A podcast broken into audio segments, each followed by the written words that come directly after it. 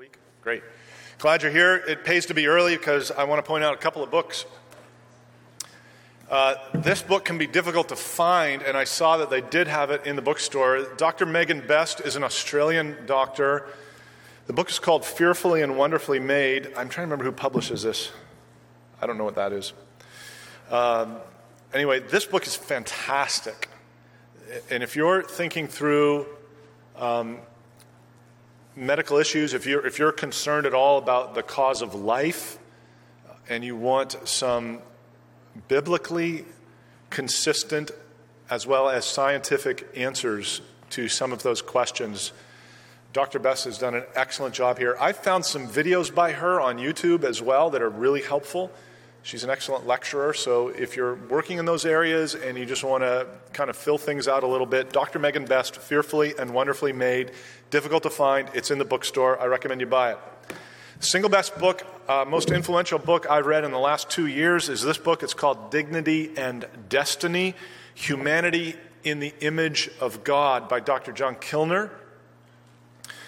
Uh, Kilner is is looking at what theologians would call imago Dei, or the image of God. It's, it's the, to my knowledge, it's the only real biblical theology of image of God. Some might dispute that. It's certainly the most current. He's interacting with all the, uh, all the theologians, kind of in our camp and outside of our camp, uh, and, and thinking about what does it mean to be made in the image of God. I was partway through trying to write something of substance on disability, and um, a brother showed up at my door one day and said, Oh, I have this book. I thought you might like it. And I did the, you know, yeah, thank you very much. And then started reading it, and then I gave up writing. So, uh, because it's so right and I was so wrong. And I'll try to reflect some of that in our talk today. So, Dignity and Destiny by John Kilner. I think if you're working um, in cause of life issues, or if uh, you're a pastor who's you're just thinking I'm kind of fuzzy on what it means to be made in the image of God. If you're like me and you were told that being made in the image of God means you have relational capacity, um, that means that you have um, you know, dominionship over the world, these kinds of categories, that's what image of God means. I'm going to suggest to you you're wrong and suggest to you that you uh, firm up your anthropology by reading Dr. Kilner's book. Is that enough of a teaser? All right. Let's pray and then ask the Lord to bless our time. Father, thank you for these dear brothers and sisters. I pray that uh, our time would be profitable. And I pray for the great work of the Holy Spirit to keep Christians like us who've had lunch and sat through another workshop at uh, 245 awake. Uh, so please give grace and mercy to us, Lord, to engage these ideas and to think rightly about all the people you've made. We pray this in Jesus' name. Amen. Uh, a little bit of a warning I'm going to move fast. I have a lot of material I want to cover, so listen quickly. Uh, f- for the purpose of this talk, I'm going to think primarily about the inclusion of disabled persons in the life of your local church. So, the inclusion of persons of disability in the life of your local church as a gauge of the health of your church. And I hope to present to you something of a thermometer by which you may examine your own local church and the health and the vitality of that local church.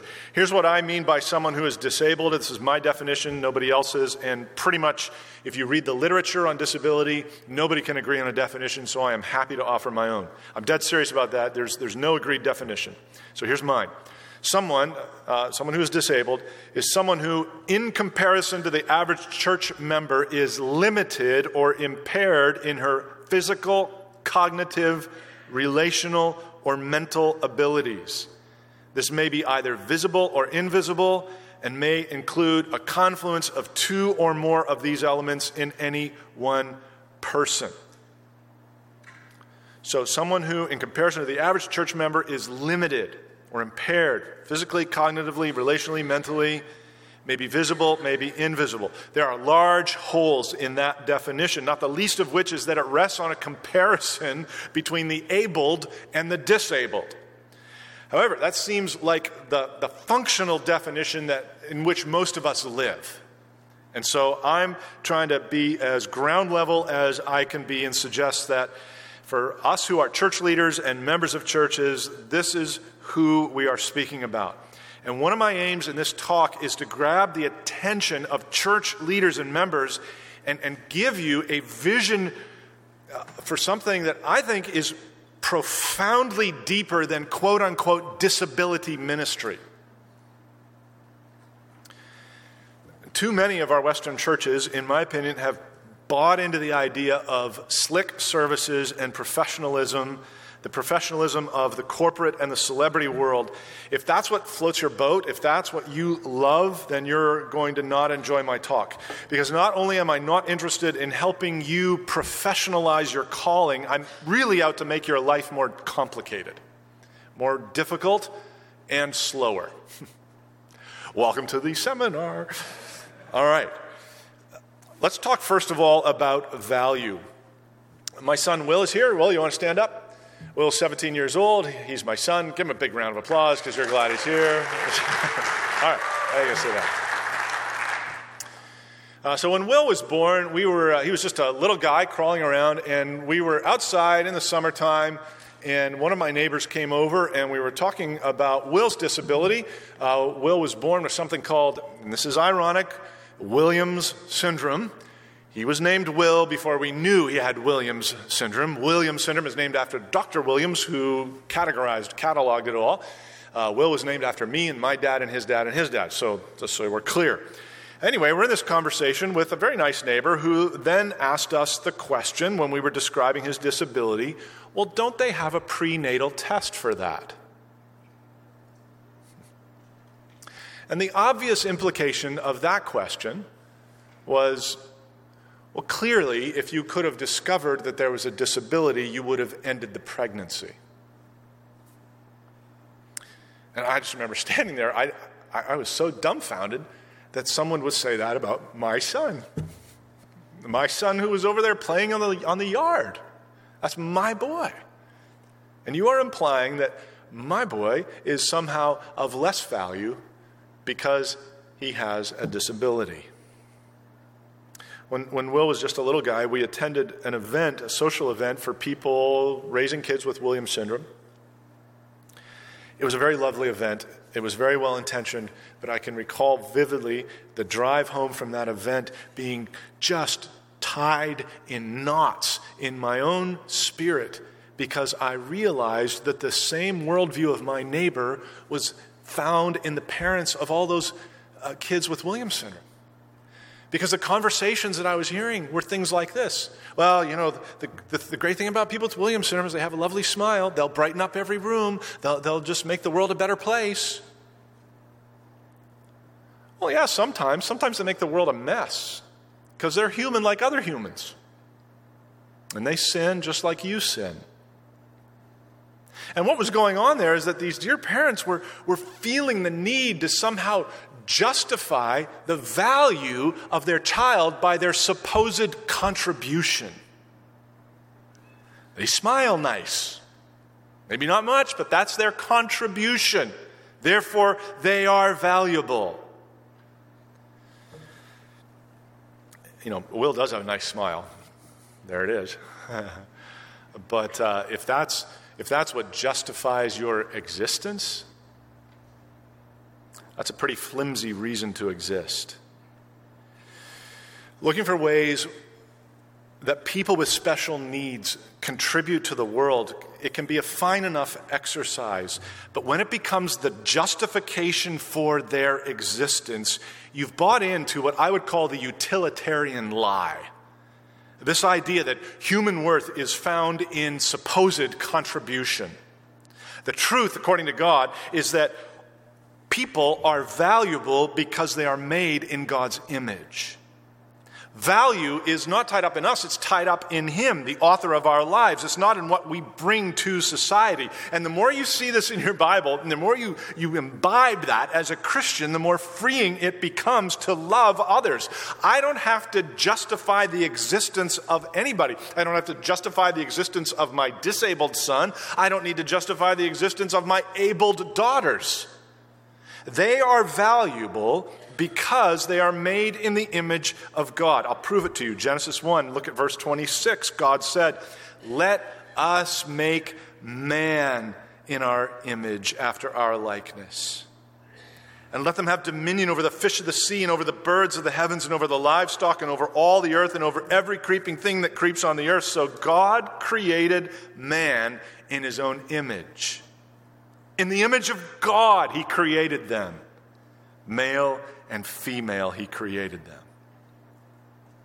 Now, we're going to condense because we're in a hurry. You know what happens next Adam and Eve sin, the fall, right? But this alters nothing about the fact that their children, including you and I, are just as much made in the image and likeness of God as Adam and Eve were. We know this because of passages like Genesis 9 6. After God judges the world with a flood, he bases the prohibition against murder on the fact that mankind are made in the image of God. So, this is many, many generations after Adam's fall in Eden. And therefore, we can be totally certain that man is still made in the image of God even after sin has come into the creation. Genesis 9 6. Whoever sheds the blood of man, by man shall his blood be shed. This is the justification for capital punishment in cases of first degree murder. But there's a reason attached to it. Whoever sheds the blood of man, by man shall his blood be shed, for God made man in his own image. After the fall, centuries of sin, the rationale why you may not take the life of another human being is that human being is of such great value because of the fact that they have been made in the image and in the likeness of God. In other words, when it comes to being made in God's image, nothing changes outside of Eden. John Frame, in a great little book called Medical Ethics, writes this Scripture never defines the image of God in terms of specific qualities or abilities. Instead, Scripture teaches that human beings, as such, are individually created in God's image, and that a human being is anyone who belongs to the race of Adam. Thus, everyone who belongs to the race of Adam bears God's image. Because being the image of God is the scriptural ground for having the rights of a person, we can say that Scripture equates being God's image with being a person. That scriptural understanding of image of God and of person can raise difficult questions. Precisely how, we may ask, is an uh, anencephalic, I can't ever say that word. Uh, anencephaly is when you're born essentially without brain. So, how can that child be made in God's image? In what sense is that child a person? Although we may not be able to answer such questions in Genesis 9 6, which I just read for you, and James 3 9, which I didn't, but you can look at it, Scripture commands us to respect the image of God, and the context of those verses absolutely exclude any attempt to distinguish persons from non persons within the human race. So, as a Christian, you can look at every single person, every single human, and say, in the words of Psalm 139, You formed my inward parts, you knitted me together in my mother's womb.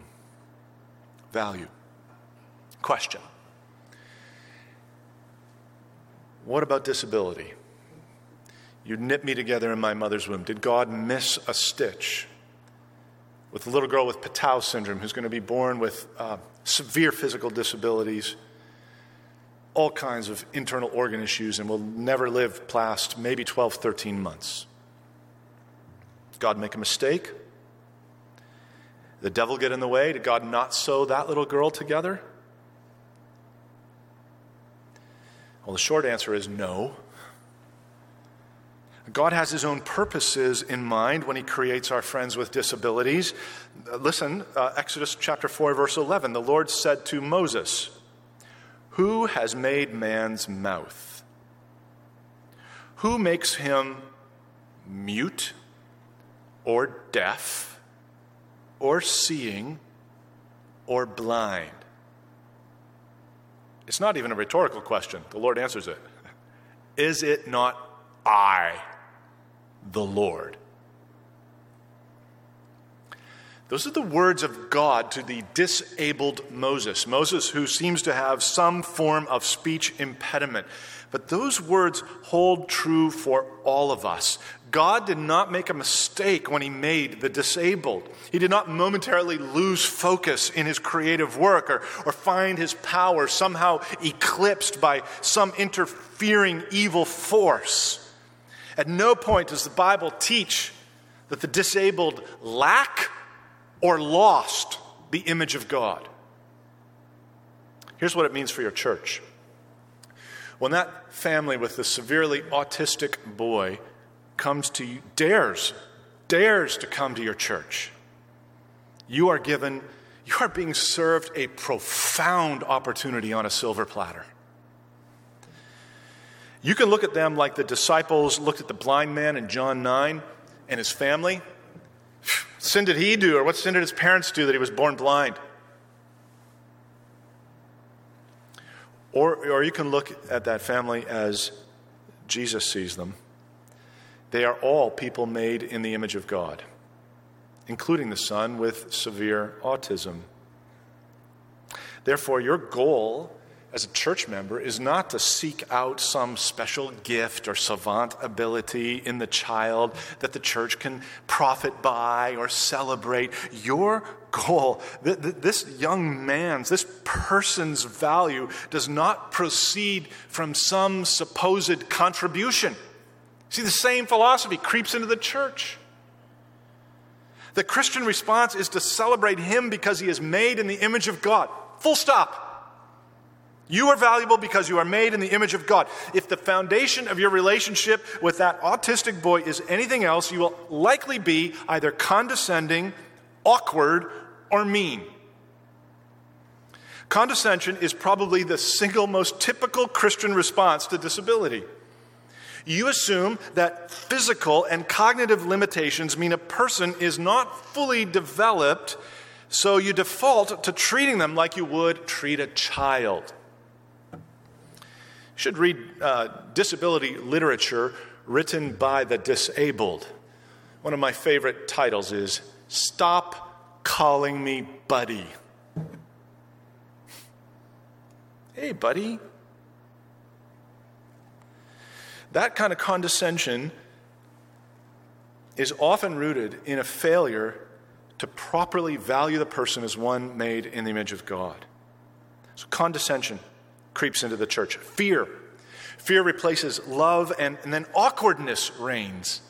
Uh, you start to think carefully about what you're going to say to that child, or do I touch her, not touch? Do I make eye contact, not eye contact? You get the internal panic thing going. I'm going to do the wrong thing, say the wrong thing. You worry about how other people are watching you talk to that child. And so you stop engaging that child and you're more concerned because you got all your fear of man stuff going on about what everybody else in church thinks about how you're talking to that child. You get so worked up that you're going to find something, anything else to do other than engage with that human being. Condescension, awkwardness. Sometimes we can be downright mean. There's a, a large selection of proverbs that run like this. This is Proverbs 17:5. Whoever mocks the poor, poor in Proverbs uh, might be translated the destitute. It's just not, it, we, we think in these economical categories, but it's, it's the destitute, people that are the downtrodden and the least of society. Whoever mocks the destitute insults his maker.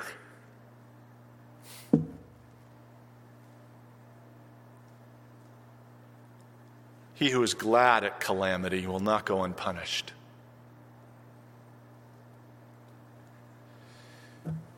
When we mock the disabled, like I used to do in junior high, when I did my shtick about the retarded kid, when you mock the least of these, the poor, the destitute, we're insulting the Maker. We're, we're weird, aren't we, as humans? We're often mean to the people we just don't understand. The answer to condescension, the answer to awkwardness, the answer to meanness is love. And it is love that starts with an acknowledgement of worth.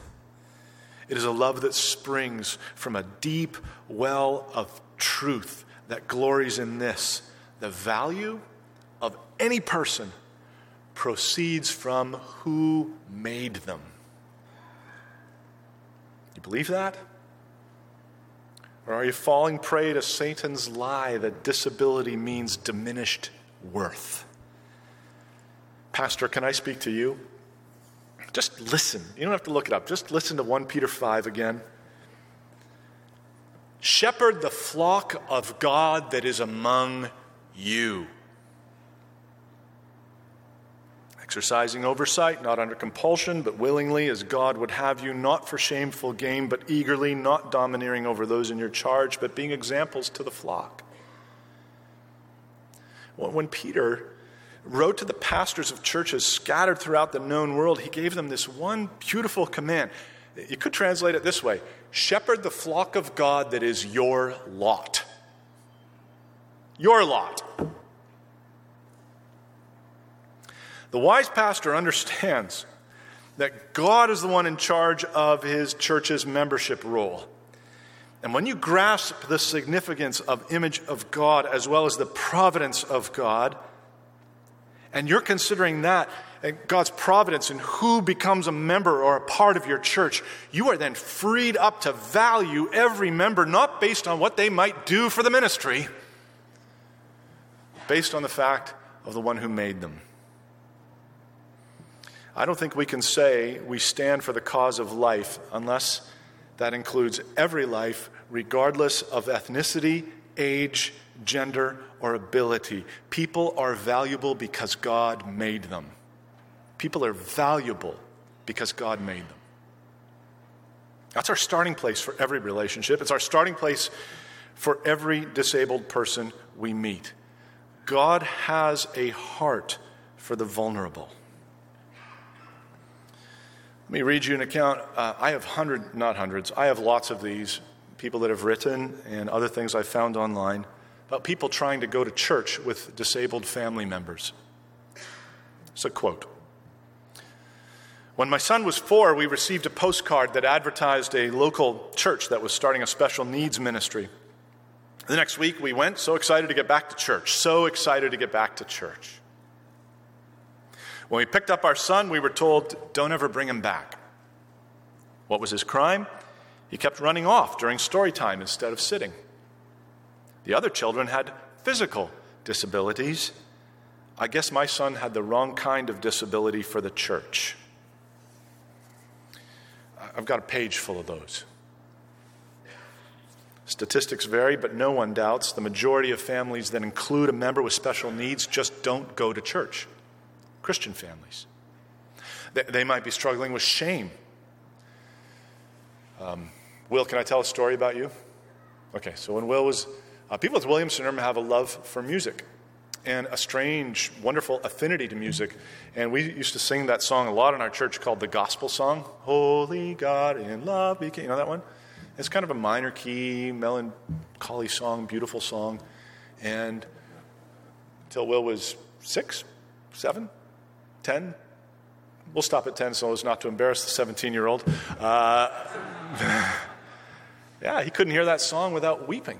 And, he's, and, and just the, the, music, the thought of the, the gospel, the truth that it contained, all of it, it just would. And my wife would usher him out of the service, calm him down, bring him back again. That happened every time we sang it. Every single time. You don't have to be sorry. Hey, this isn't interactive, buddy. Alex will tell you what I mean. Uh, so this would happen every time. And, and it took a while. I mean, we had to get over our own fears, right? Like, they must be terrible parents. What's wrong? Why does that boy always cry? Like, we didn't love it, but we loved him. We still do. you might be ashamed of your child. You might not be able to physically get away into the building you ever think that a family raising a child that's constantly in a wheelchair, do you understand the, the amount of work it can take a family to get that child to your church?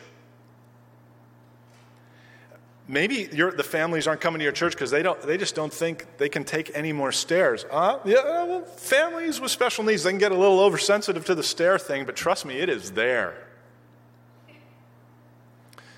They're like daggers in the back of the head. That gets old quick. In some cases, Christians have been asked to leave churches because of their disabled family member. Lots of Christians have been asked to leave churches because of their disabled family member. Once in a while, somebody will say uh, to, a, to a family, Would you please leave our church? That happens sometimes. Mostly, what happens is this You know, I'm just not sure that we can really supply what you need, which is a subtle boot out the door.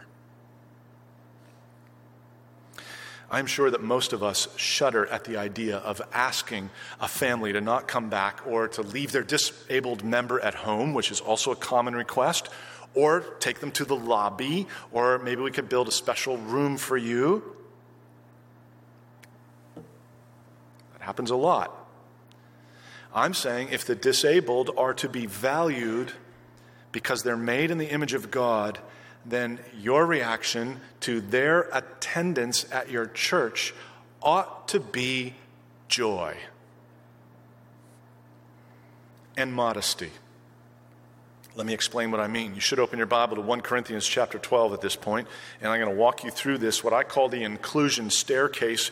When the Apostle Paul wrote to the Corinthians, he included many corrections, a lot of them having to do with this favoritism and preferencing that was going on in the church. So one says, I follow Paul, I follow Apollos, that stuff. And selfishness at the Lord's Supper, you know, we'll, we'll eat first and then you eat. And, and then even this whole thing about we've got, we're super gifted, so we'll do our thing and you aren't as gifted as us, so you're not as important. 1 Corinthians 12, to me, is an incredibly relevant text to the issue of the weak. And in this case, as I'm looking at it, the disabled persons in your churches. I don't think Paul was thinking about disabled people when he wrote 1 Corinthians 12. I want to be clear about that. So I'm going to try and exegete the passage and then apply it to the disabled. But I think the principles of 1 Corinthians 12 do apply. And for the sake of argument, this, it's very complex, but for the sake of argument, I'm only going to talk about disabled Christians. So I'm of the conviction that the cognitively disabled, and of course the physically disabled, can express repentance and faith and believe on the Lord Jesus Christ and be saved from their sins. And I'm going to assume that you have some ability in your church to make them full fledged members in your church. So I'm talking about the Christians who are disabled and are in your church. I'm not talking about people that are attending your church and aren't Christians yet, or in, in some extreme cases, it's very difficult to know what God is doing there because of significant cognitive disability. If there is a little bit of time, you might want to ask me about that, but hopefully not because I don't have great answers. But um, let's, let's, just look at 1 Corinthians 12. You, you follow this with me. It's like a nine step, I think it is nine, um, nine steps up the staircase here. And we'll, we'll, we'll look at them, and then we'll go back and start at the bottom and look at them one more time quickly. So, step one, each one a principle. Step one, we are one body, all right? We are one body. This is 1 Corinthians 12, verse 12. For just as the body is one and has many members, and all the members of the body, though many, are one body, so it is with Christ. For in one spirit we were all baptized into one body, Jews or Greeks, slaves or free, and all made to drink of one spirit. So while it is true that we meet in separate local churches, Jesus is not a polygamist, right? He has only one bride, the church, not the churches, the church and all those who are saved are a part of the church, the single church, illustrated here by Paul as a body made up of many different members or parts. And just as your human body has arms and legs, and each are part of your one body, so every Christian is regarded as a member of the body of Christ. Now, our local churches are local manifestations of the one body and they, so they reflect that concept. Each local church has all the necessary members to make up the whole body. So we are one body. That's step number one. Step number two God decides who makes up the body. God decides who makes up the body. Verse 18. As it is, God arranged the members in the body, each one of them, as He chose. So the body, which is made up of many parts, is arranged by God. God determines who becomes a part of the body. More than that, God also determines where each one fits in the body. Someone's got to be a hand, somebody else has to be the foot. These are not volunteer positions. It's like being here at the Gospel Coalition. You are voluntold. uh, so I thought that was funny. Um, uh, I've been voluntold all week. Uh, so these are not volunteer positions. They're assigned by God. God saves us, and then, as the text says, each one of them as he chose. So, Paul is stressing here that the overall composition of the body is not some Frankensteinian melding together of mismatched members. It is rather God composing the body. You could translate that word blending. He is blending people together with a very particular goal in mind. As an artist blends her paints to get just the right color, so God blends humans to make just the right church. And this is true on both the, the grand scale and also true in local manifestations of the church. God is blending things, blending people together with an objective in mind. So we are one body. Number two, God decides who makes up the body. Number three, the body needs weak members. When you live in an age like ours that celebrates strength and health and success and vitality, it comes as something of a shock that the church needs weak members. The Corinthian church had a problem. There were some super gifted members there, right? Members who were using their gifts in very visible and out there, powerful, abusive even ways. And they had stopped viewing their gifts as a way to give to others and started to see their gifts as a way to make much of themselves. And predictably, some of the members of that church started to feel like they had no reason to stay in that church because they, can't, they couldn't compete with the superstars. Verse 15 If the foot should say, Because I am not a hand, I don't belong to the body, that would not make it any less a part of the body.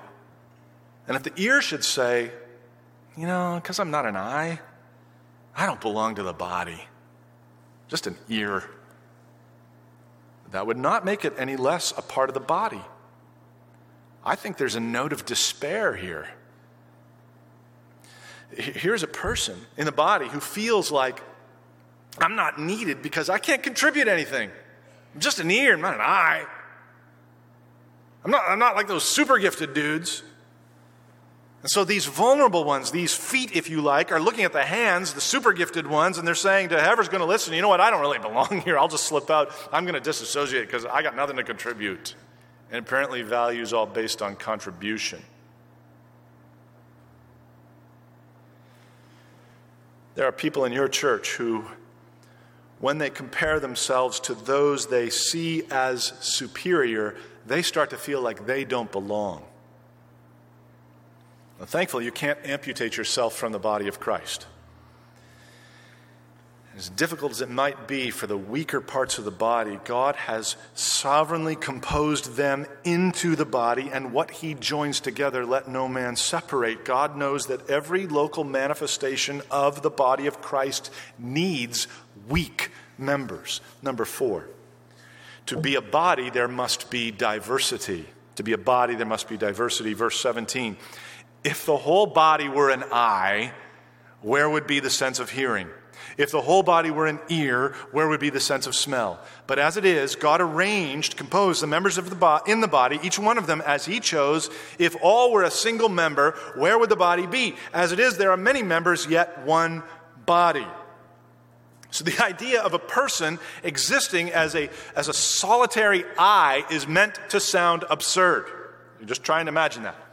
It wasn't like in the Garden of Gethsemane when, when Peter lopped off Malchus's ear and the ear is lying there in the dirt that everybody goes, There's Malchus. No, they said, There's Malchus's ear before it gets reattached. So the idea that one person or, or one type of people could be the body, that the ear is the body. That's absurd. And so, if your local church is made up of only white, middle class, healthy, wealthy, typically developed people, it's a giant ear. It's not the body.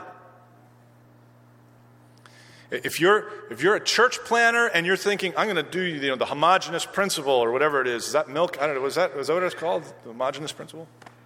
Homogeneous? I can't say it. However it is, where you're just going to build your church about, you know, this, everybody that's like me. I would like to talk to you later. a healthy human body, the, the church and, and a healthy human body are the same in this way it's a unified diversity. 1 Corinthians 12 27. Now you are the body of Christ and individually members of it. An ear can't be the body. It needs an ear, it needs a hand, it needs the head, it needs the knees. You get the idea. To be a body, there must be diversity. That's number four. Number five, in the church, nobody can declare anybody dispensable. I'd like to repeat that. In the Church of Jesus Christ, nobody can declare anybody dispensable. 1 Corinthians 12 21, the eye cannot say to the hand, I have no need of you. Nor again the head to the feet, I have no need of you. There is not a single member of Christ's body that is unnecessary or disposable. No local church has the right to reject anyone because that person appears to them to be superfluous. The church can put a person out of membership for unrepentant sin, but never for a perceived lack of contribution. If Jesus died for someone and put him in his church, then he is needed. How do we know? Because he's there. Nobody can declare anybody dispensable. Step number six in the church, the people who appear most dispensable are actually the most indispensable. I'm not making this up. The people who appear most dispensable are actually the most indispensable. Verse 22 On the contrary, the parts of the body that seem to be weaker are indispensable. Try to live your life without a big toe. It is a weaker part of the body that is easily forgotten about, ignored, until you've had it removed. At some point, we begin to see the vital importance of the big toe. It is most indispensable. The same is true for virtually all of our internal organs. How often do you ponder your healthy, vital organs? Probably not a whole lot. You don't sit there thinking, is it beating? Is it beating? Is it beating? Is it beating? Is it digesting? Is it digesting? Is it digesting? You're just, you're doing life until something goes wrong. And then you suddenly wake up to the meaning of the word vital in vital organs. Just because a part of our body operates in the background and is easily taken for granted does not make it dispensable. God has composed the body so that the seemingly most expendable, unnecessary parts are actually the most essential. It's true in every case, and it's true in your church. The parts of the body that seem to be weaker are indispensable. Step number seven the less honorable members of our church must be honored. I'll explain what I mean, but the less honorable members of our church must be honored. So the latter half of that verse, and on those parts, verse 22, on those parts of the body that we think less honorable, we bestow the greater honor.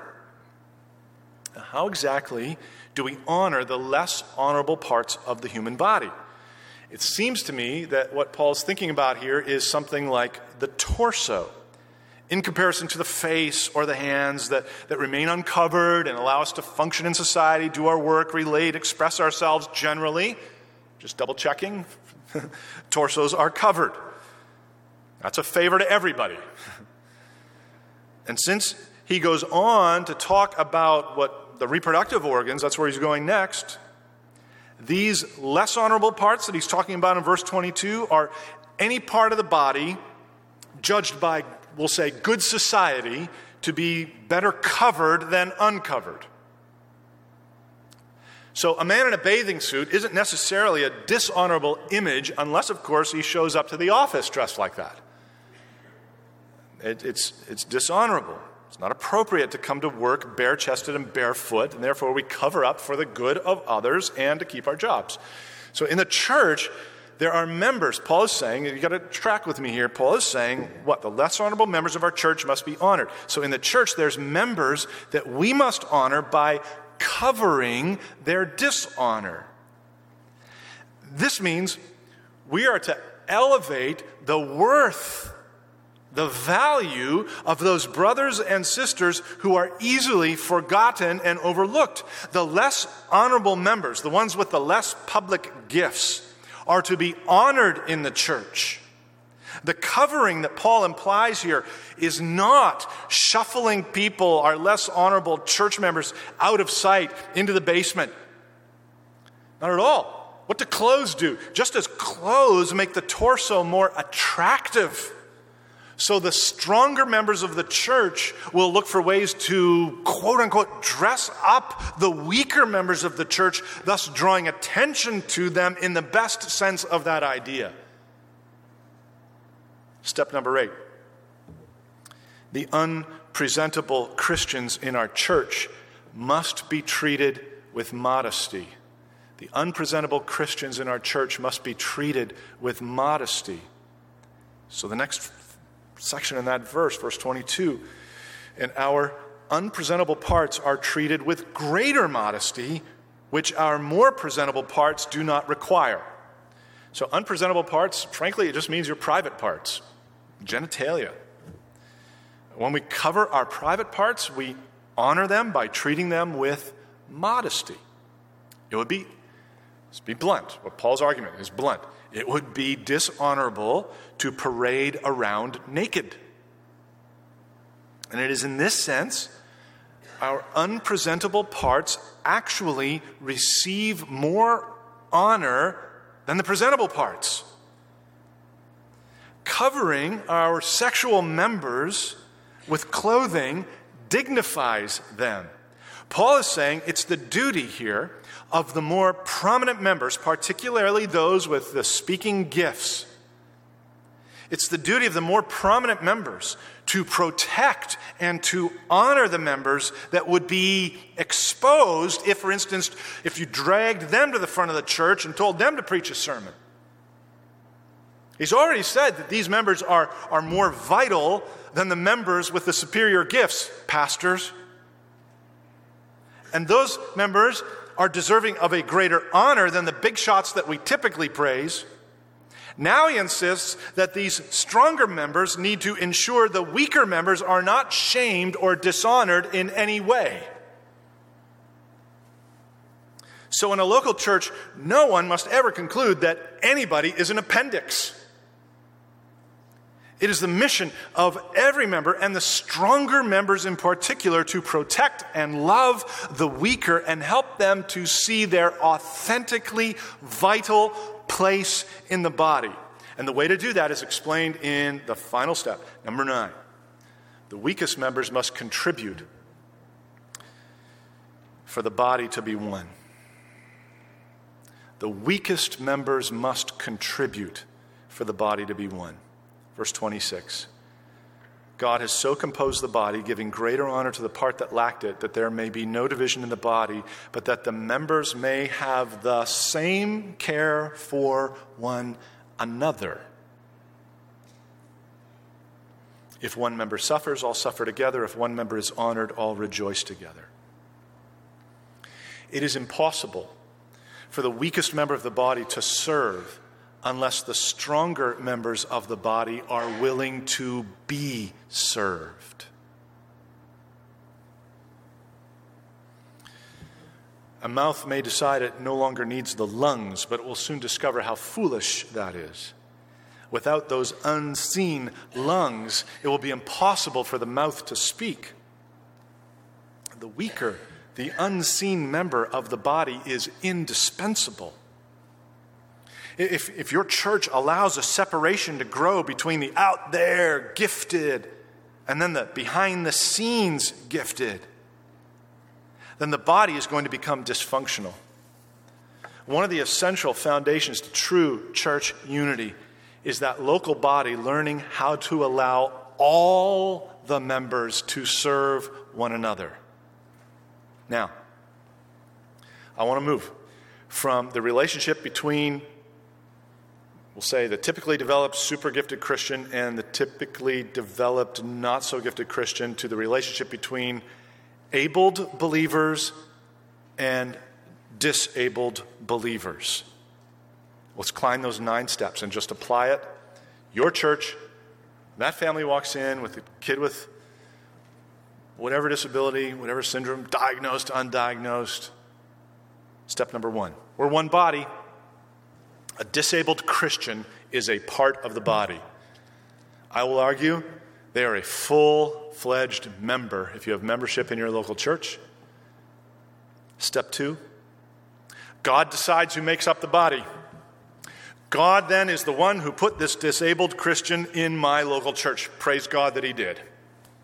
Step number three the body needs weak members. That means if the physical structure, or, hear me, pastors, the ministry structure of our church makes it impossible for the disabled Christian to fully participate in the life of the church, then we are in sin.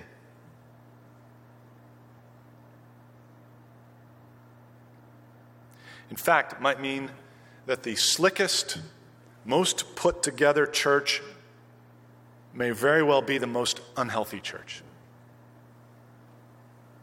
The body needs weak members. Number four, to be a body, there must be diversity.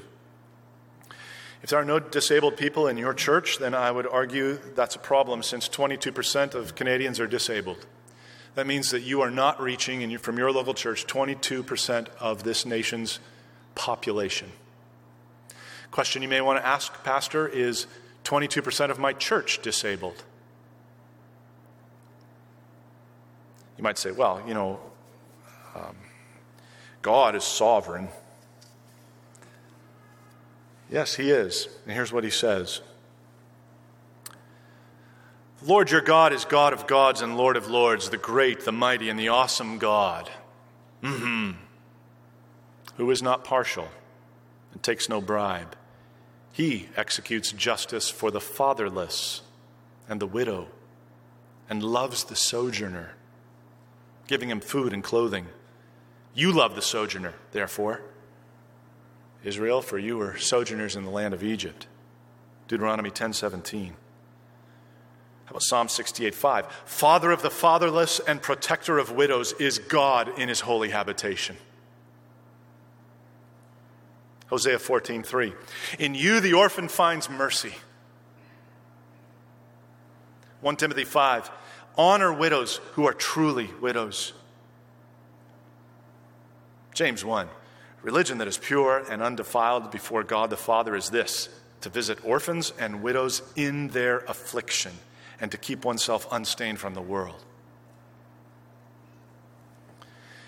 Therefore, as much as we acknowledge the absolute sovereignty of God in salvation, we are right to expect that biblical churches will be skewed toward the weak. God favors the weak.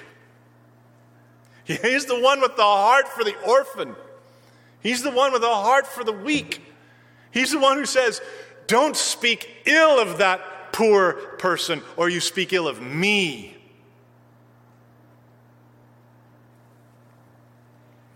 Step five. In the church, nobody can declare anybody dispensable. No head can say to the feet, you don't contribute here, please go away, you're not needed. No pastor can say to the disabled member, You don't contribute here, please go away, you're not needed. The disabled Christian and all his baggage belongs to the church. There is not a single member of Christ's body that is unnecessary or disposable. No local church has the right to reject anyone because it appears to them that person is extra, unneeded. And that includes every precious member of your church who lives with disability.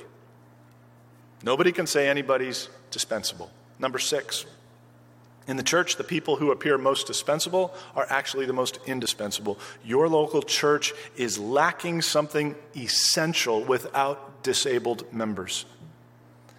That's, that's a truth that has to be trumpeted over and over again. Think about the culture we live in. When celebrityism creeps into the life of the church, what are we doing? We are assigning value based on contribution. Are you more excited that a Toronto Maple Leaf got converted than your friend in a wheelchair? Are you?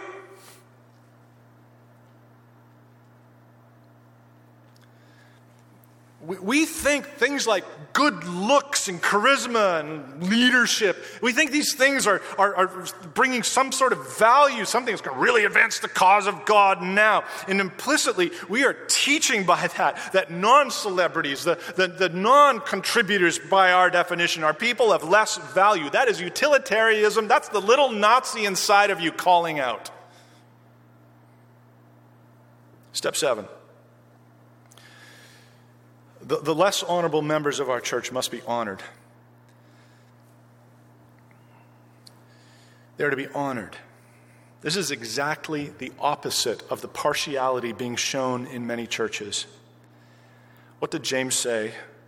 Chapter 2, verse 1. My brothers, show no partiality as you hold the faith in our Lord Jesus Christ, the Lord of glory. For a man, if a man wearing a gold ring and fine clothing comes into your assembly, man, nothing changes, huh?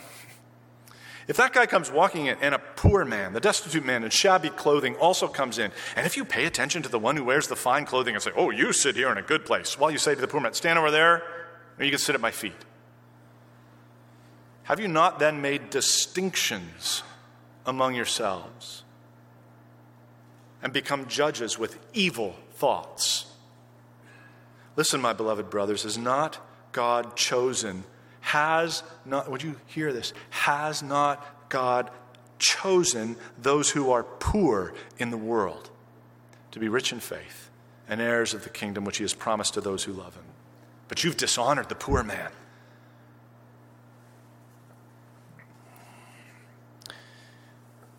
I'll step on some toes here, but then that's why these, that's why we, these are breakouts. They don't matter as much, so you don't have to. Um, it could be that a lot of our quote unquote disability ministry is merely a baptized way of dishonoring the disabled, a kind of Christian favoritism. Because if your goal is simply to get some vocal people out of the main show so that we can get on with our production, then you have not understood 1 Corinthians 12. Who, you tell me, who would be considered more less honorable in a local church than a disabled believer? And it is the duty of that church to honor the less honorable. Step eight. The unpresentable Christians in our church must be treated with modesty. So we honor the most vulnerable by covering them, not, not shooing them into a corner or a, a ministry, but having a love for them that covers a multitude of sins and sounds and sticky situations. man, oh man, they come. And it's, a, it's, a, it's the church that has a love that says, we accept you even if we don't really understand what's happening right now. You've done work in the disability community, you know there's a lot of just like, wow, don't know what's going on now. We're, we're, careful for them. We're protective of them. We are patient with them. And that helps to make them accepted and cared for members of the body. Some areas, some areas of the body, right, the human body, are treated with greater attention by being clothed. And it's in this sense that we are treating it, that part of our body, modestly. God goes so far as to say, give greater honor to these weaker members of the body so that they are, in his estimation anyway, on par with the dignified, the visible members. That means that the deaf member of your church is just as valuable as the preacher of your church. One is no more dispensable than the other. Do you believe that? And it's the duty of the church to demonstrate that and how they treat the deaf member. She must be treated with a kind of respect that covers the weakness. This, is one of many examples in your Bible where God declares something to be true and then expects us to make it a reality in our experience. So, a declarative truth and an experiential truth may not be the same thing. Cannot just assume that because we read it in our Bibles, it's so in our churches. So, our unpresentable parts are to be treated with greater modesty. In the realm of disability, that means we learn to adjust what works for the typical population in order to accommodate those with special needs. Let me be clear this is not affirmative action. This is a gospel issue. The church is one place where even the most deeply affected person will be looked upon as valuable and treated with respect. And when we grasp the significance of all human beings being made in the image of God, then we're free from judging worth by contribution, whether it's looks or tithe potential or leadership potential, and we're just enabled then to, to move forward in love, that love will cover up and clothe our disabled brothers and sisters in such a manner that they are made the most dignified and honored members of our assembly. Praise be unto God. Last step the weakest members must contribute for the body to be one. This final step is what shows a church has grasped the significance of this passage. The weakest members of the church are not there to be entertained, babysat. They are in that local body to serve, to minister.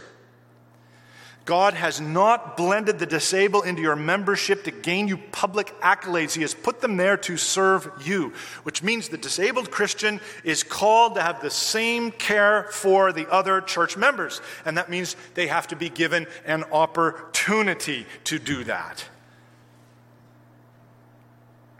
Consider your church's oldest, most feeble, most disabled members.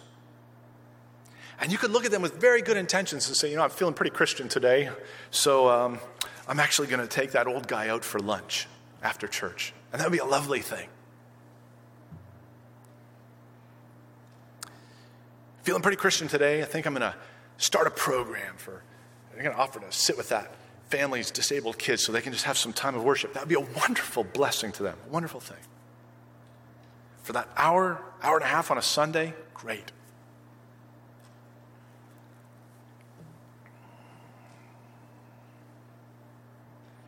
But if you keep them out of your life and you keep them out of your home, if you avoid real relationship with them, if you fail to believe that they may be more gifted than you in certain areas, if you reject the truth that you need them to serve you in order for your church to work, then you will always keep those people on the margins of church life. The weakest members must contribute. And just as you cannot tell your toe to no longer help you walk, you cannot be so arrogant as to say or to imply that you are above having to be served by your disabled Christian friend. Nor can you create church structures that make contribution functionally impossible. The unsentimental truth is this you need, I need, we need our disabled brothers and sisters. Jesus put them in his body to serve us. There can be no reciprocal one another if one of the others is somehow blocked from serving us in return. If, if we're going to rejoice and suffer with them, how can we do that if we have ostracized or marginalized them? If that's what's happening in your church, then your body life is anemic, it's deficient, and you're not one, you're not unified.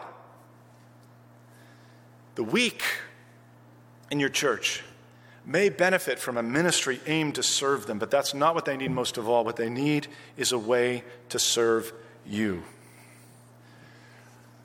I'm going to stop there, take one or two questions, and leave off seven more pages.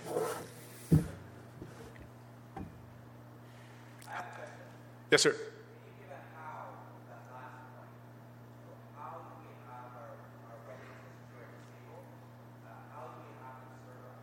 How do we do it?